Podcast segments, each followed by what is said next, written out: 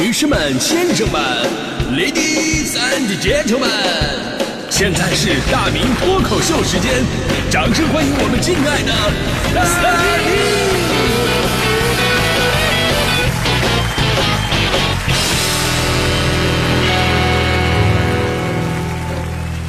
好，欢迎各位来到今天的大明脱口秀，我是大明。呃，不是有一句名言吗？说这个世界啊是属于八零后的，也是属于九零后的，未来是属于零零后的，但归根到底还是属于你们这些脸皮厚的。这就说明了脸皮厚在社交当中是多么的重要。所谓成功三大要素：第一，坚持；第二，脸皮厚；第三，坚持脸皮厚。我姥姥有云吗，脸皮厚吃个够，脸皮薄吃不着啊。刚才啊，这个这套都是在网上扒下来的说辞啊，啊，确实很有道理啊，也尽人皆知。甚至呢，咱们中国还有专门的学术著作去讨论这个问题。推荐一本书吧，就是民国年间李宗吾所著的这本《厚黑学》啊，《厚黑学》很多朋友在书店应该看过啊。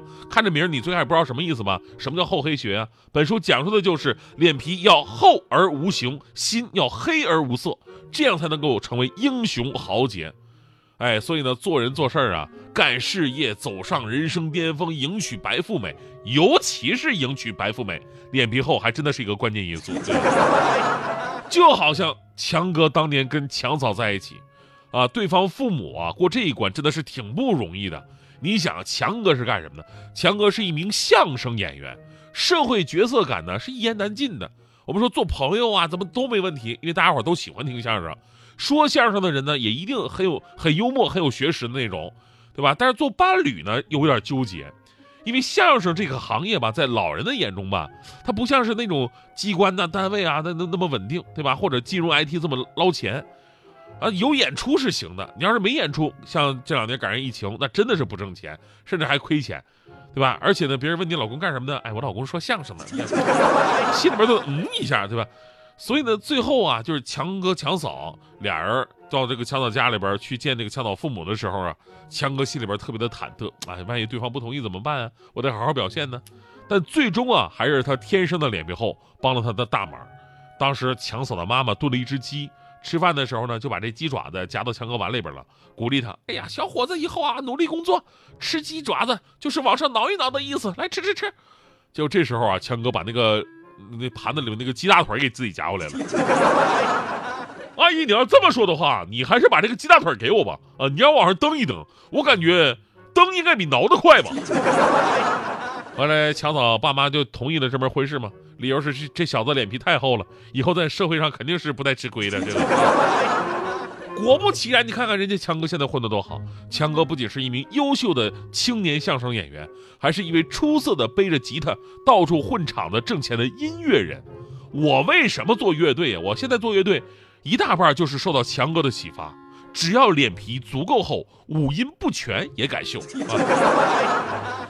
这就是脸皮厚的好处，能为自己赢得更多的机会。那咱们今天是要辩证的来看待这个问题，因为任何事情啊都要张弛有度，对吧？对于脸皮厚这事儿吧，也得分时分赏，分人分事儿。用对了，那你就是忍辱负重真男人；啊，用不对，诸葛亮那个台词怎么说来着？咱们就可以再说一遍了。我从未见过如此厚颜无耻之人。昨天有个新闻就是，昨天说有一个自称是网红的人吃霸王餐啊，无比的令人发指。说前两天儿在这个河北的廊坊一个烤肉店里边，男子来到前台啊，服务员呢以为他是吃完买单的。结果事实上啊，这男的是过来嘚瑟，说自己是网红，有六百万的粉丝。那这顿饭你就别要我钱了，啊，意思什么呢？就我我要给你宣传出去，那你们还赚了呢啊！你们这这得了便宜的人。结果这个行为遭到了服务员的怒怼。服务员说了：“你有六百万，你有六千万，你跟我有什么关系啊？你也必须结账。”我跟你说，真的是怼的大快人心。最终呢，这位所谓的网红啊，他的朋友过来结的账，最后走了啊。咱不管说是不是网红，也不管你有多少粉丝，你的这种行为只能说明你是个 low 到爆的人，对吧？而且你说你有六百万的粉丝，如果这是真的的话，那么恭喜你，你也把你的这六百万粉丝的层次以一己之力拉到底层了。你说给你这种人当粉丝，那不就是山外青山，low 外 low 吗？对吧？咱说这年头吧，做买卖，尤其是干餐饮行业的，这又累啊，挣钱又困难，就这样你还好意思去敲竹杠？而且越是公众人物，就越应该注意传播正能量。我这个我跟你说，接下来我不是故意比对啊，我我我只是说说自己的经历。做主播这个行业的特点，就我们的工作这个特点，就会让很多朋友认识我们。有的时候被认出来，确实能够满足我们这种小小的虚荣心，但是你不能利用这个工作的特点去占别人的便宜。之前在南方的时候，多少次多少次我打车，那司机师师傅一下，哎，听声音特熟，一看我，哎呦，认识见识见过见过，说大明啊，对吧？然后不要我钱，真的每次不要我钱，我就特别的尴尬，每次我必须得给，后来都得撕巴起来。再后来呢，为了怕彼此在这撕巴挺难看的，对吧？我都到了扔钱我就跑的地步，把钱往啪一扔我就跑。明明三十多块钱的路费，因为没零钱，好几次扔的都是五十一百的。哎呀，这事儿说实话，我都说我自己说不有点不太好意思啊，毕竟脸薄如我，不太擅长自我吹嘘。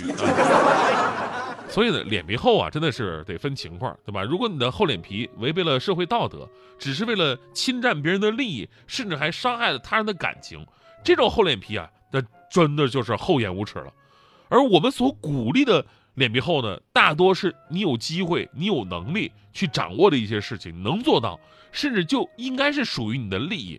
由于我们可能脸皮薄，不好意思迈出那一步，没去争取，可能最终导致一个失败的结果。在这样的一个情况之下，我们鼓励大家伙要脸皮更厚一点。你就像我这次写新书，中间有个环节就是征集大家伙的一些问题，我发现很多朋友的问题啊。其实归根到底都是跟脸皮有很大的关系。比方说，有朋友就问了，那社恐怎么办？有朋友问口才不好怎么办？还有朋友问这个职场当中遇到很多的沟通问题怎么办？就归根到底啊，就是你脸皮太薄了。你看很多年轻人在面试之前都会做一些心理暗示，告诉自己是最强的。我有次就碰到了，我就在我们单位楼下停着车，我在那等人呢。这会儿呢，过来一个女孩到我们单位可能参加面试，然后直接站在我车边上盯着那个车窗看。就这时候我也明白啊，就是我车窗不是贴膜的吗？他肯定不知道里边有人，然后在那当镜子照，啊，照一下，整理一下仪表，准备面试嘛。结果这时候女孩突然握起拳头，大喊一声，把我吓一跳。他喊了一声：“加油，努力，我要更自信，我要更勇敢。”然后呢，我就想把这个车窗摇下来，我想鼓励他一下。结果那女的看到车里边有人，落荒而逃。我就想说，就你脸皮这么薄，你还搁那勇敢自信呢？你得抓紧链子，你得。对，脸皮薄的人呢，在心理学上有一个名词，大家伙记住，这个叫什么呢？叫焦点效应。焦点效应什么意思呢？就是你这个人其实是太过关注自己了，你太过关注自己的一分一毫、一点一滴，导致你出现别人的时候呢，你也认为啊，别人跟你一样，他是你非常非常关注你的，你造成了一种错觉，你知道吗？比方说，我今天眼睛肿了啊，我我今天衣服上有块油渍没洗掉，完了，所有人都在看我，完了我没脸，我怎么办啊？说实话，我就问问你们，你们是在大马路上，你看别人长什么样，衣衣服干不干净吗？对吧？说白了，你就是太在意别人对你的看法了，所以导致干什么都畏畏缩缩的，不好意思。而事实上呢，你并没有那么的引人注目，所以呢，丢掉害羞的习惯，增加自信，不要过于在意别人的眼光。脸皮厚起来，你真的会有意想不到的收获。就这一点，大家迪可以大的大家大家可以向大迪同学学一下。真的，你像我们节目组经常出去吃饭啊，经常吃。我大迪还有妞妞，我们仨嘛，每次都是我请客。那天吃饭呢，我正准备掏钱啊，大迪终于过意不去了啊，说大明哥也不能每次都让你请啊，我都不好意思了呢。这次妞妞你就请一次吧。哎，你说国家怎么就没没拿大迪的脸皮去做个防弹衣什么的？